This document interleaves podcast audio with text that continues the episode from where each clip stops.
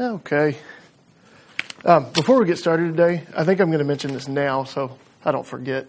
Uh, Johnny thought it would be good to mention uh, that we've got two new Sunday school classes coming up next week. So don't think that we're going to have a break. And, you know, I don't want you to miss something good. Uh, John Weiser and Scott Wade are going to be teaching out of Romans uh, for a 12 week course. And then Ryan Moore and uh, Murray Sombrio are going to be teaching on following Christ from start to finish, the race that we run as Christians. So I think those will both be really rich and good studies. So please don't. Uh, oh, good to see you, Sue. uh, I think those will both be really, really good for us. So don't miss out on those. Um, and now, let's open with a word of prayer, and then we're going to get into this, the last week of this study. Uh, I, I really would love to hear your thoughts and questions this week. I'll try to give you a little bit more time than I normally do. Um, so let's pray. Dear God, you are a very present help in trouble. You are with us. You care for our needs. You guide us. Lord, so we don't fear. As Christians, we don't have to fear, even though the earth seems to crumble beneath our feet. You, Lord, are with us in, in, in every situation of our lives. You are our fortress. You protect us. Lord, you make wars to end and you bring peace.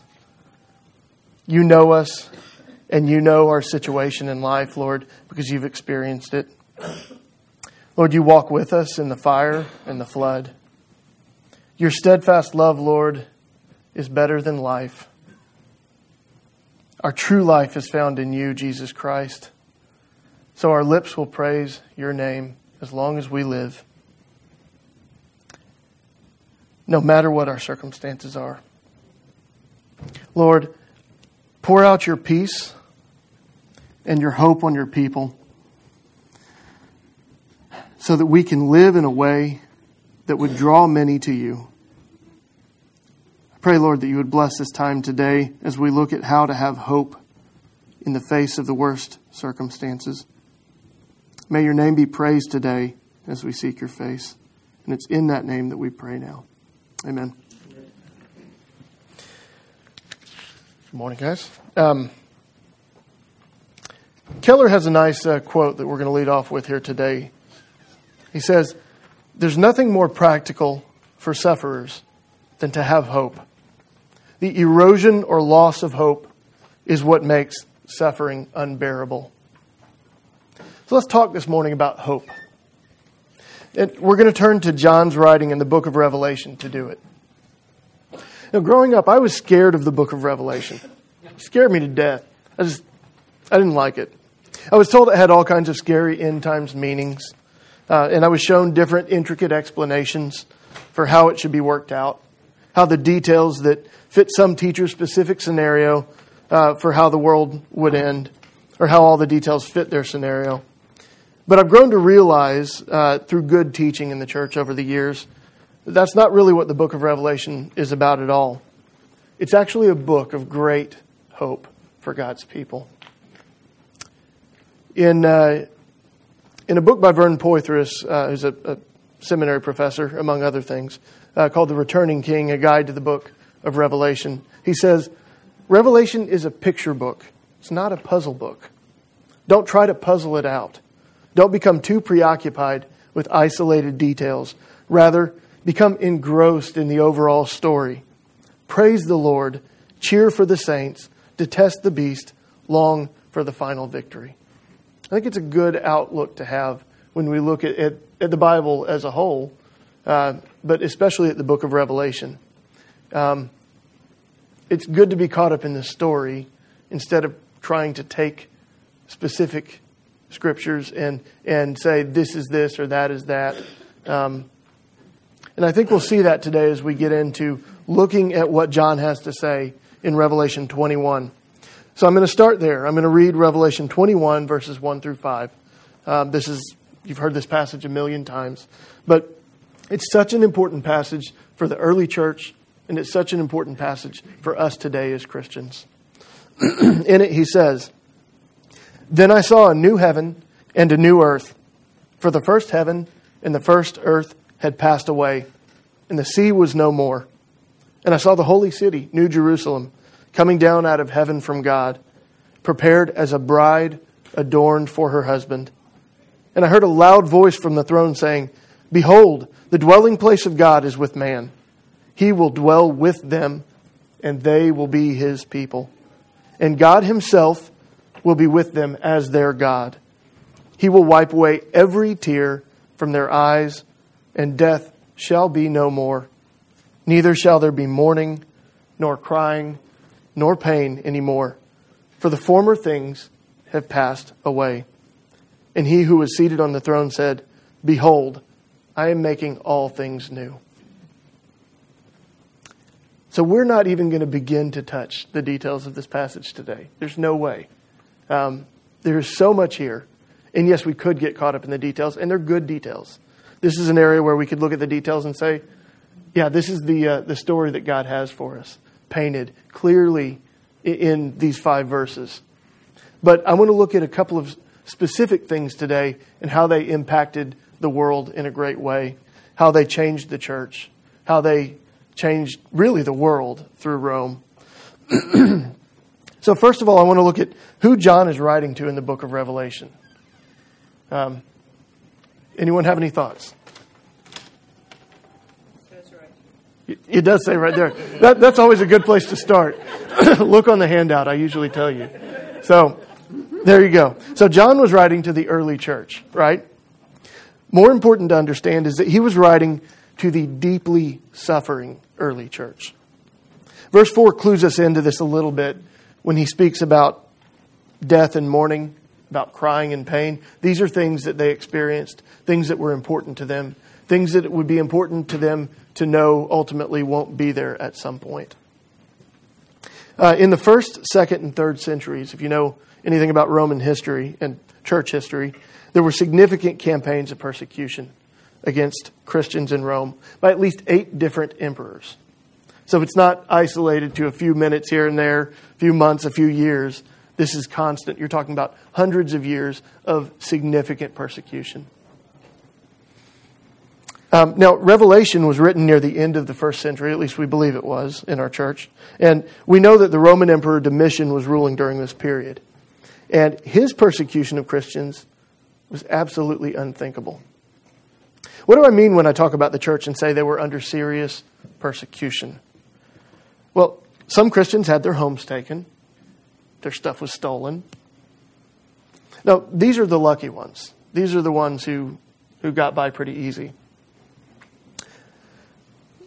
Um, others were sent to the arena where screaming crowds watched as they were torn apart by wild animals because they were Christians. Then others still were impaled on stakes, and while they were still alive, they were covered in pitch and lit on fire. That's persecution. When we think of the, the persecution we face today, it, it doesn't begin to compare to what these Christians, these, these young Christians in a time where the church was young, and everything was new, the things that they dealt with. So, those are the types of things that the emperor was doing to the early church, among other things as well. Those are the ones that really stand out quickly, though. Um, and these are the people that John is writing to. So, perhaps these things will start to tell us not just who he's writing to, but why he's writing as well. So, why is he writing it? Yeah, I see there's a lot of suffering in, in the church, but do I think my letter to these people is going to make any difference? Do I think that, that what I have to write is somehow going to help them? Well, as I've already said, John writes to give the church hope. It's not a false hope. It's not just hope for things to get better. It's not when your friend says, I have cancer, and you say, it's going to be all right. That's, it's not that kind of thing. For one thing, that's not always true. This is not a false hope. It's not just something to make them feel better. Because you see, these are people who understand that this life may not offer them many good days, or really any good days for that matter. So, as Christians, the thing to understand is they represented a threat to the power of the emperor. He sees this growing group that is bonding together in unity. What's going to happen? What's going to happen if these people keep growing? So, He decides to put them down. And, around every corner for them was the potential of ter- uh, terrible tragedy. It was beneficial even for Roman citizens to turn in Christians. So they would often falsely accuse them of things so they could gain for themselves and be a part of, you know, a, a part of the power as opposed to a part of the oppressed. Um, I think we've seen similar treatment today of Christians in parts of the Middle East.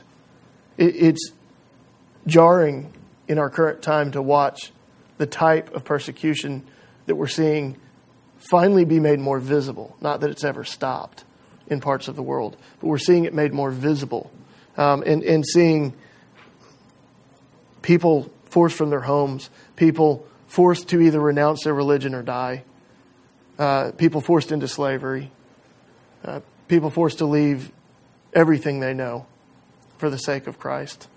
And, and we're seeing that today. It's not that different than what these people experienced then.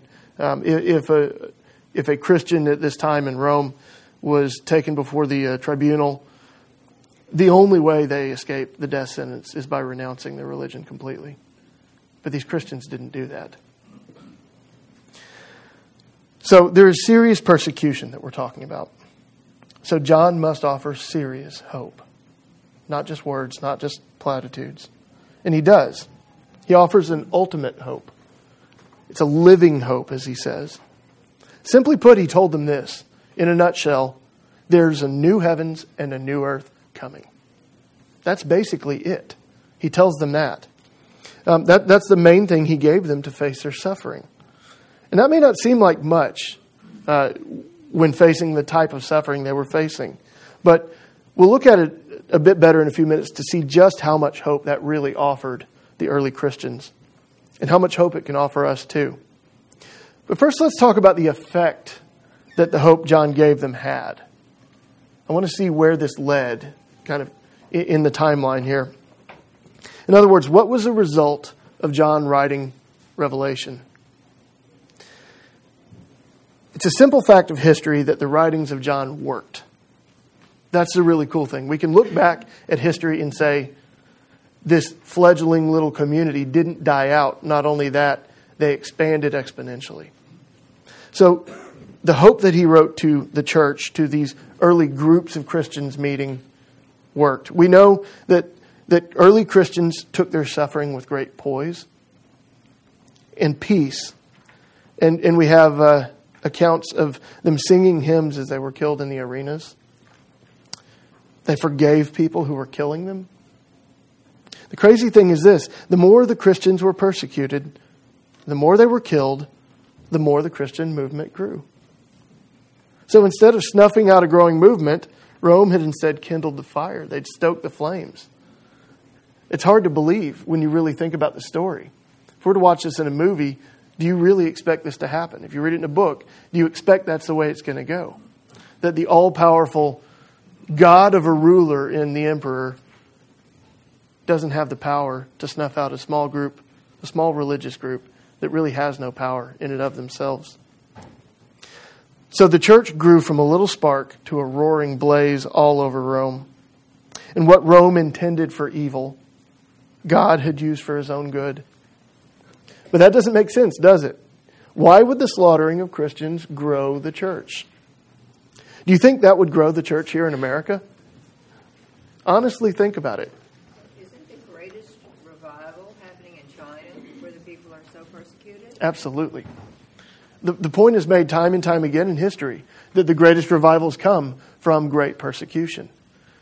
It doesn't make sense to us who have not been persecuted. It doesn't feel like it could be real. But when we look at history, when we get to know people who have been under persecution, you begin to see a different kind of hope than we have ever personally experienced. It's from the same God, but we've not experienced it perhaps in the same way. I think that's a great point. Thank you. Um, why did people join a movement that might lead to their death? Were they just brainwashed?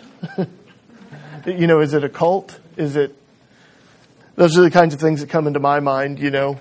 You're told somehow there's some greater good that's going to be worth it. It's all going to be worth it uh, in the end. It's not quite like that. I think the answer is this. When people watch Christians facing death with peace in their hearts and forgiveness on their lips, they begin to say, These people have got something special here. I've never seen anything like this. Rome doesn't seem to offer me anything like this. Um, none of the uh, philosophers seem to offer anything like this. This is something special. But what did these people have? What did they have? In, in the face of death, as we hear from Paul, as we hear from John, they had a living hope. So, what really was this hope? We can say words, we can say living hope, we can say ultimate hope, we can say all these things, but what really is that? And why is it so good that it could cause me to not flee from death, but to run to death, to run to an almost certain death? Now, Tim Keller tells a story in, in his book. Um, oh, let me, let me give you this quote first. He says, Human beings are hope shaped creatures. The way you live now is completely controlled by what you believe about the future. I think that's really true. Um, even if you don't realize it, you're always thinking about, about what is to come, about what my circumstance will be. Um, we lie to ourselves and tell ourselves things are going to be better than they are so that we can be okay now. Um, if I know something really horrific is coming, it makes it hard to continue right now, even though maybe the bad thing isn't here yet. I think that's definitely true. So Keller goes on to tell the story of two men who were captured and thrown into a dungeon. Just before they went into prison, one man discovered that his wife and child were dead. The other learned that his wife and child were alive and waiting for him. Now, in the first couple years of imprisonment, the first man just wasted away, curled up, and died. But the other man endured. He stayed strong.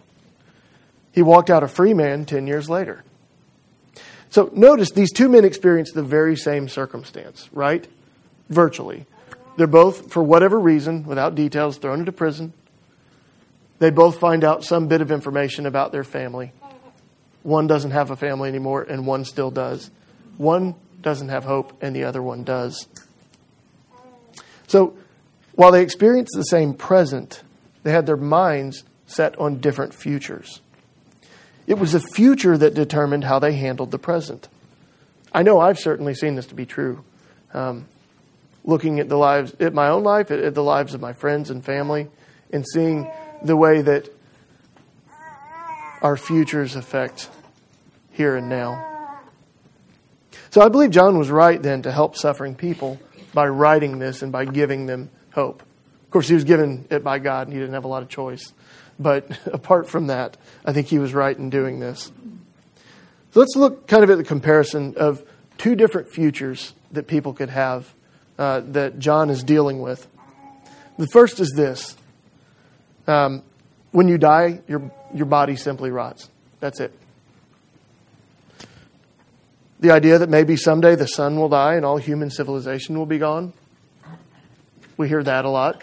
You know, do everything we can now because ultimately it'll be gone later. Um, try to postpone those things, put them off by taking care of, uh, of what we have. And, and thirdly, no one will remember anything anyone has ever done at some point because everyone will be gone, right? That, that is a, a worldview that some people have. Now, John offers a, a, a different worldview. He says, Your body will be resurrected and made perfect, not rot when you die. He says that the heavens and earth will be made new and will be a place you can live in endless joy. And he says this too this is highly important when you're dealing with people who are severely oppressed. Every evil deed and injustice will be redressed, it'll all be dealt with. So, those are two absolutely different futures, right?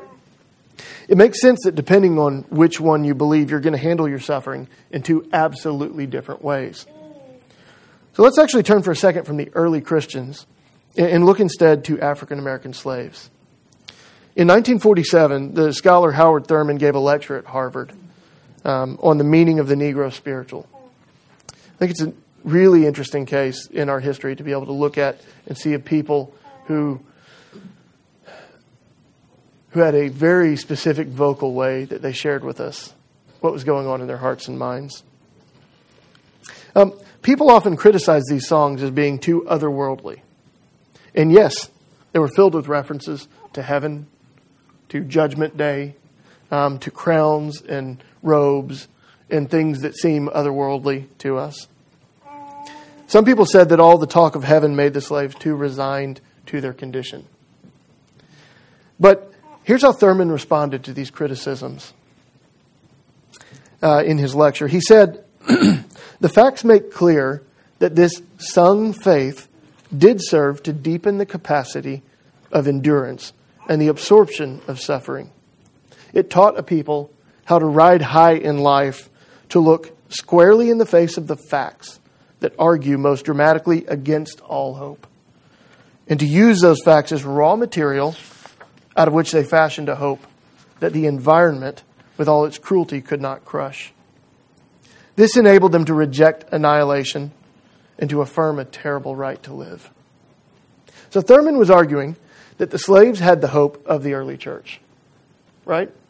These are people living in absolute oppression. But they had this same hope that the early church had, same hope that people of China, the Christians of China, have. Um, they knew that eventually all their desires would be fulfilled and that no perpetrator of injustice was going to get away with anything. That all wrongdoing would ultimately be put down. And that was a hope that no oppression could extinguish. So here's a clear example of a people whose hope was not in their present, but in their future. There is no hope for today, but there's always hope for tomorrow in their minds and in their hearts. And they kept that hope alive by continuing to sing it, to sing it with each other, to sing it on their own. Keep singing. C.S. Lewis says this Hope is one of the theological virtues. This means that a continual looking forward to the eternal world is not, as some modern people think, a form of escapism or wishful thinking. So important for us to remember as Christians, we are not escaping. Um, but one of the things a Christian is meant to do it does not mean that we are to leave the present world as it is. If you read history, you will find that the Christians who did most for the present world were just those who thought most of the next. So when we think of heaven, when we think of our eternity, when we think of all that we're promised in Christ, when we think of our resurrection, we're not escaping this world. We're, we're not trying to flee our bodies. We're not trying to flee the things that we have here. We're trying to find them ultimately. We're looking forward to, um, to the ultimate fulfillment of all the things that are not quite right here. And so, what we do is we enjoy those things here and now, even as we suffer. We see tastes of what Jesus has for us in eternity. And we don't escape. By thinking about how things will be, we work to make them that way even here and now as much as God makes us able. That's what the early church did. They responded to the hope that John gave them for their future. It's not just salvation in Christ, but bodily resurrection and a perfect eternity with Him. With this in their minds and hearts, as I said before, the church grew exponentially. That's why we're here today as the church. It's because of these Christians, because of the way they suffered, because of the way that God caused them to be able to handle it with poise and grace, with peace in their hearts that can't be explained with human understanding. Courage. Courage, absolutely. And courage is given by God. Courage is not something we muster up, it's not something that's inherent in us. It's something that's given only by the grace of God in our lives. To be able to face, as, as uh, Thurman said, to face squarely the facts of what is coming against us. It's only when you don't pretend the things are not happening. It's only when we face the troubles directly and head on that we can even have courage. you don't show any courage if, if you are pretending or if we are trying to get around them or wait for them to, to somehow dissipate. Um, so let me, let me say again something I said last week when we talked about peace. I think will kind of drive the point home. But instead of peace, I'm going to replace that with hope. Um, and the point still stands because the peace and hope of God are found in the same place. Here's exactly what I said last week, but with hope instead. The hope of God's people is a hope that makes no sense at all to the world. Why? Because the world doesn't understand resurrection. You remember I said this. It's a hope that is only found when our trust in God is not changed by our circumstance. This is the hope that remembers Jesus was raised by this God and I will be too. So I said, remind yourself of this. This is the God who raises the dead. It's not hyperbole, it's flesh and bone fact. Resurrection is real, and if you want hope or peace, both, you better learn to cling to it. Because this is our hope. Our hope is resurrection. And, and the beauty of it is we already have the resurrection of Christ. So things are already being made new.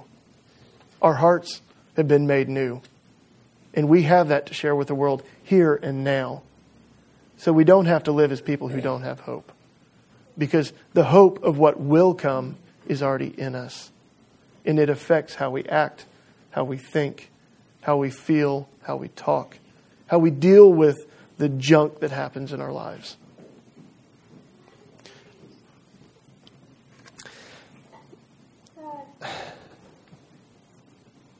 I hope that this church can cling to our resurrection as we cling to the resurrection of Christ. And I hope that we can encourage each other in that and that we can continue in that. One of the main points I think through this study has been that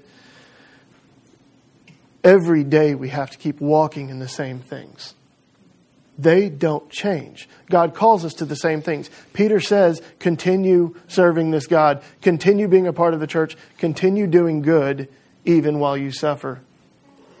Paul shows that he continues doing the same things while he's suffering, because when is he not suffering? Jesus was steadfast in all that he did as he suffered for our sake. This is what we're called to do. So, right now, when your life is good, if it is, and I know in this room they're not all good, but right now, whatever your circumstance is, keep doing the stuff that we're called to do. Pray. Spend time earnestly praying and seeking God's face, even when you don't feel like it. When you feel spiritually dry, when you don't feel like worshiping God, worship Him anyway. When you don't feel like being around people because you're dealing with whatever junk is in your life, be with people anyway. God says don't isolate yourself. Be with His people. Ultimately, what happens, and we'll talk about this in a moment as we kind of review, ultimately, what happens is eventually your heart starts to change. You continue walking. And we remember it's not continuing to walk because I'm able to walk. It's not continuing to walk because I have good in me. It's continuing to walk because Jesus continues to walk with me. We see it all through the Old Testament. Jesus walks with the people. He cares for people in the midst of their suffering. He is there with them. And then we physically see in the New Testament, He physically walks in our suffering, and He takes on the ultimate suffering for us. So we're made able to walk. Remember that we have been comforted by God, so we're now made able to comfort others. Put effort into that. Think about people, think about their lives, spend time comforting. It's what we're called to do. We've been freed up to be able to comfort because we've been comforted. And we have the power to do it the same way that God comforts us. And that's a beautiful thing. So I want to spend a few minutes, and I want you, as I talk through these 10 things I'm going to go through here, if you have thoughts or questions, because we're kind of reviewing the whole class, please speak up. Uh, this is your last, last moment, your last chance, at least in this class, to do it. Uh, I'd love to hear your thoughts. Um, so, if we know the biblical theology of suffering, and if we have our hearts and our minds engaged by it, then when difficulties come in life, when we have grief, pain, and loss, we're not going to be surprised. I don't think we should be surprised when we suffer.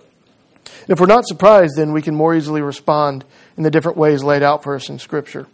So, Keller's kind of broken this up into 10 ways to kind of review um, what he's teaching in the book, and, and we'll use more or less those same things.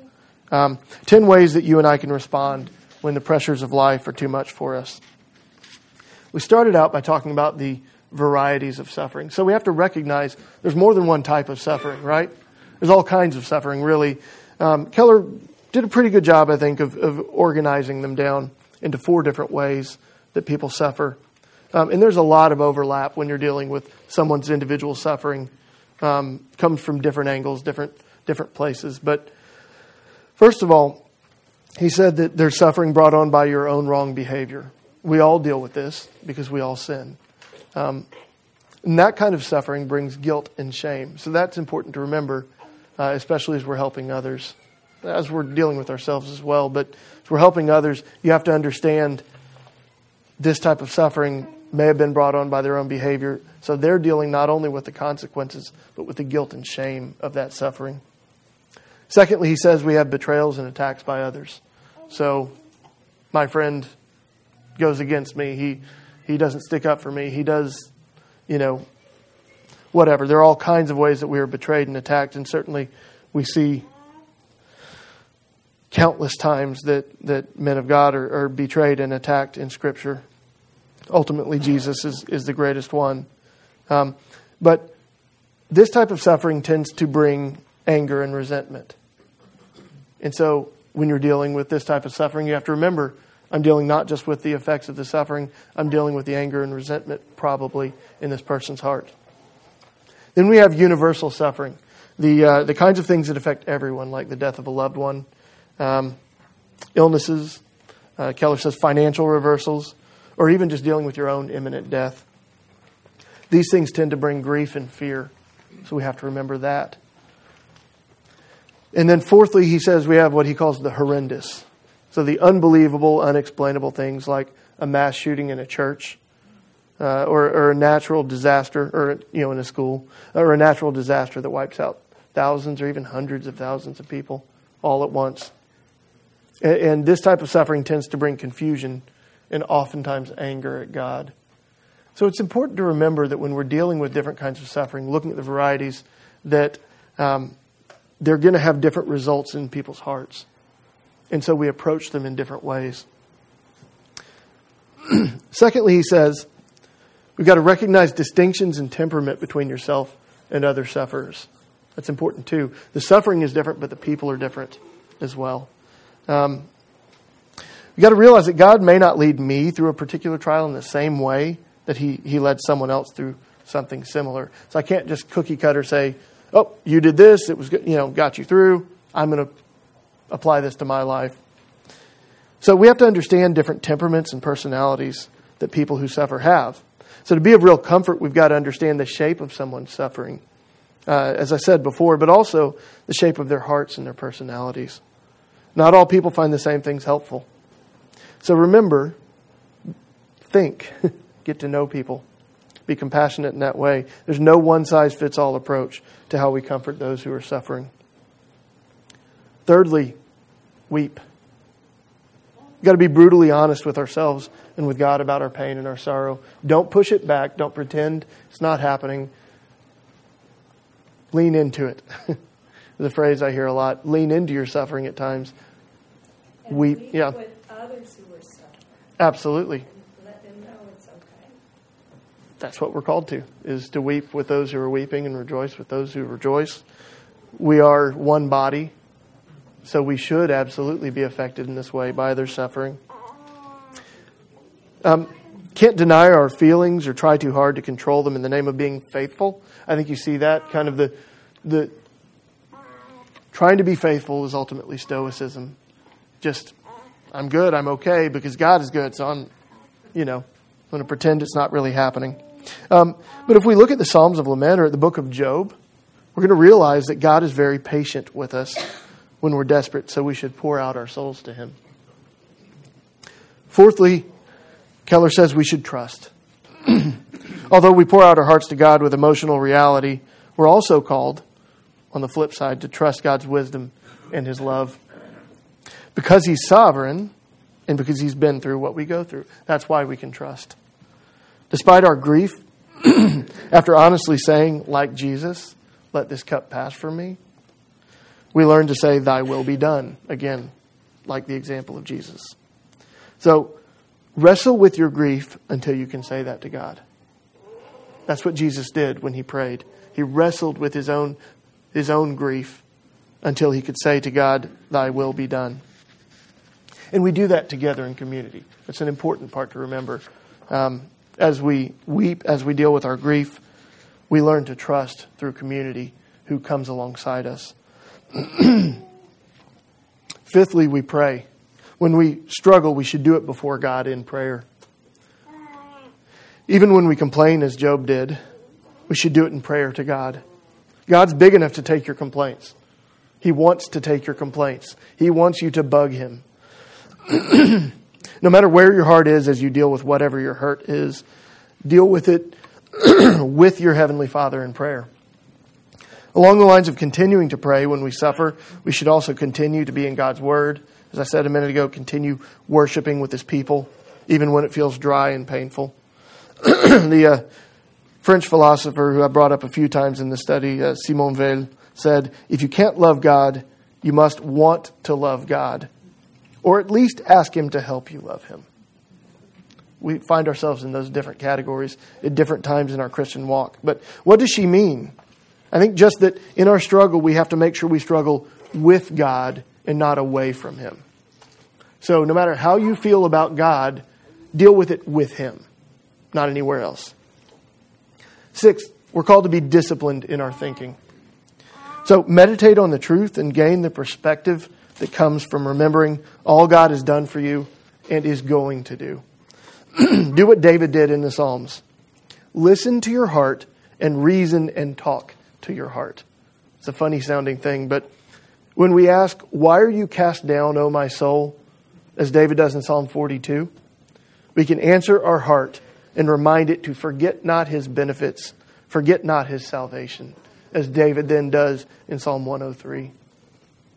You're not forcing yourself to feel in a certain way, but instead, you're just directing your thoughts until your heart, uh, sooner or later, is engaged. That's what I was talking about a minute ago. Keep doing these things God will begin to get your heart engaged ultimately. Much of the thinking and talking to our own hearts that we must do has to do with Christian hope. If you're dealing with death, uh, your own or someone else's, then heaven and resurrection and the perfect world to come are particularly important to meditate on.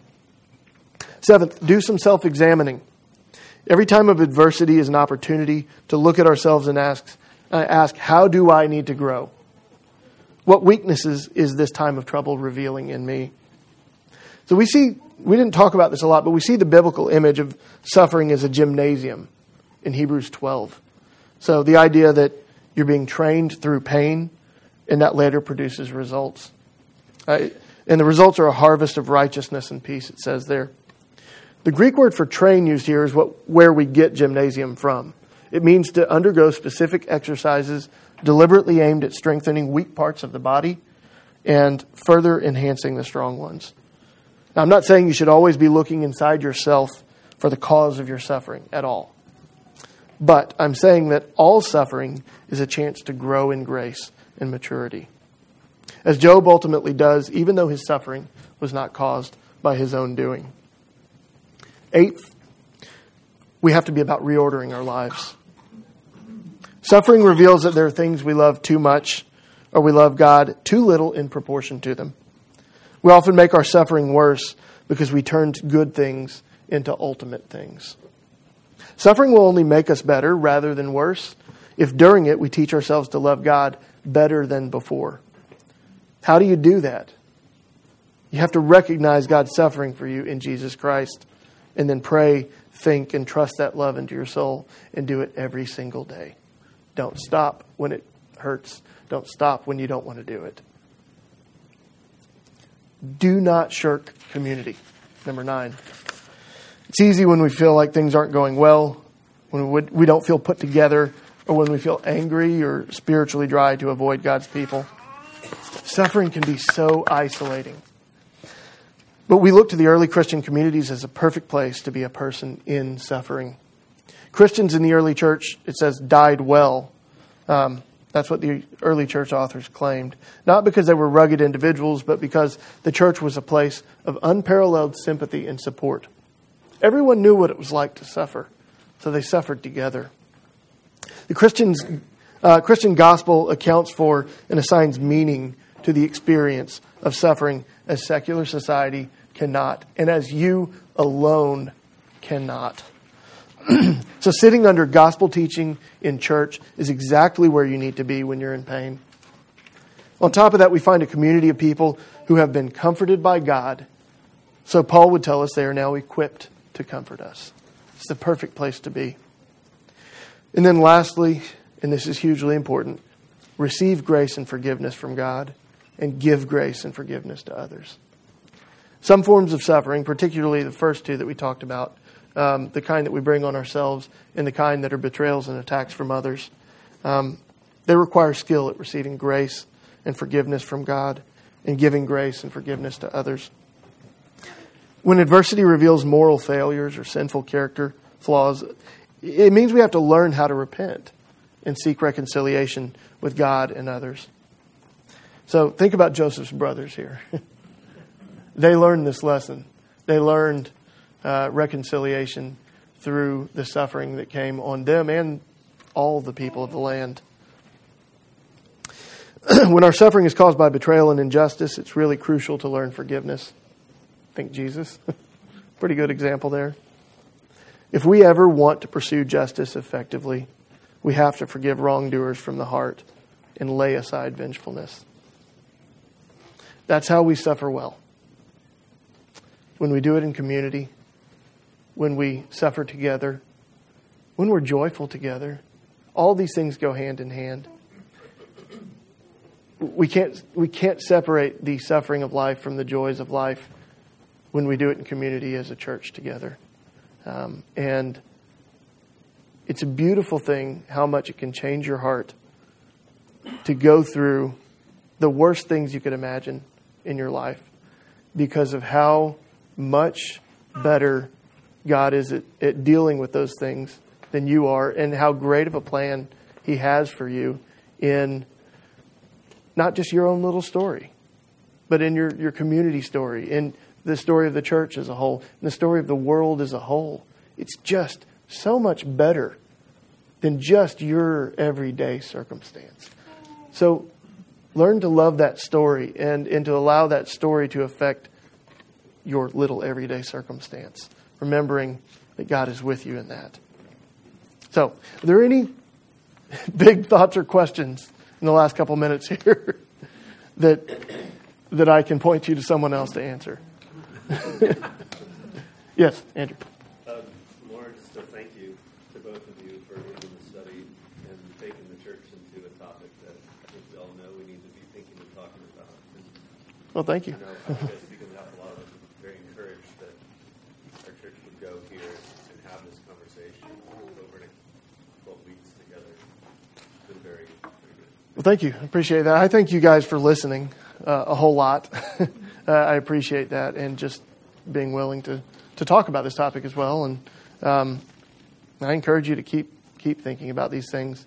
Uh, it's such an important part of who we are uh, in Christ and who we are as the church um, perhaps it'll help us to extend outside of ourselves and outside of our, our little walls here too. Yeah, Daniel. thought, and I was thinking about you know, how we often will uh, think of Job as the kind of the ultimate example of, uh, of uh, in the Old Testament of suffering and the, the problem of suffering and the question. And it's interesting to think that, that there's some evidence that that book is older than Genesis. Mhm. That, in fact, they had that book before. Right. You know, when Moses wrote the first five books, Mhm. they had that. It's interesting to think if you were to, you know, kind of in your mind place that book is the first book in the Bible that shows you how important it is to deal with suffering. Yeah. You could say that the, the issue right there, right up front in the very beginning. Yeah. There was suffering from the beginning. Uh, it's never, God's plan is never not dealt with suffering. Even from the very beginning, um, He was working to fix things. And uh, I'm just blown away by the story of the Bible. it, it, it is an amazing story. And just to live in it daily, to, to think this is real, this is our reality. This is not just a, a book that we choose to believe. This is a book that historically um, is the greatest thing that's ever changed the world, um, being the Word of God from, from Christ and what He's done for us. Any other thoughts, any questions? Then I'll let y'all go in a second. Lily. Yeah, we see, uh, it's, you make it me centered, and, you know, how do I finally go line into the, uh, I guess it, it takes effort and of course, uh, resistance from the blessed Holy Spirit to train ourselves to make it God centered. Yes. Not just saying, yeah, he's sovereign, he's, but his purposes, the larger picture, so that, you know, uh, we see his providence even in that. Absolutely. You know, uh, and I mean, this is quite a while, so I can't remember the dates, but uh, the mystery of providence, and uh, I encourage you all to read uh, John Flavel's hmm book. I mean, uh, it was so life changing. I mean, just to train my thinking for. to- Yeah. To, to train your thinking Yeah, that ultimately it really is not me centered. It's, it's about the sovereignty of God and not understanding. Right. Sure. his purposes. Are more important than my purposes. His ways are better than my ways. Yeah. That his ways are better than my ways, yet his steadfast love is better than life itself. Um, when you put those things together and live it out, it, it does change things a lot. Any other thoughts? And then, yeah. That's what I loved about the history books, along with Job. Mm-hmm. It was it entered people's lives. Mm-hmm. You knew the almost day by day what they what they rejoiced in and what they suffered Yeah. from, and it's just I don't know it. Um, it's good to to get into those because then you don't you don't have as much time to feel sorry for yourself. and You see the reality of their suffering for real. there, Sure. You know, Yeah. think, I don't have it so bad after all. Yeah. You know, and we don't, you know, just um, just brush away what we're going through. No. But uh, in a lot of ways, it's it's a really good coping mechanism. It's it's good to give you strength when you see through their suffering what the result of it was. Sure. And, It, and well, it gives you historical perspective, and that's why we remember the stories over and over and over again. Um, and it gives us people who suffer with us, along with Christ. Yeah, let me let me pray quickly. Thank you all for your participation.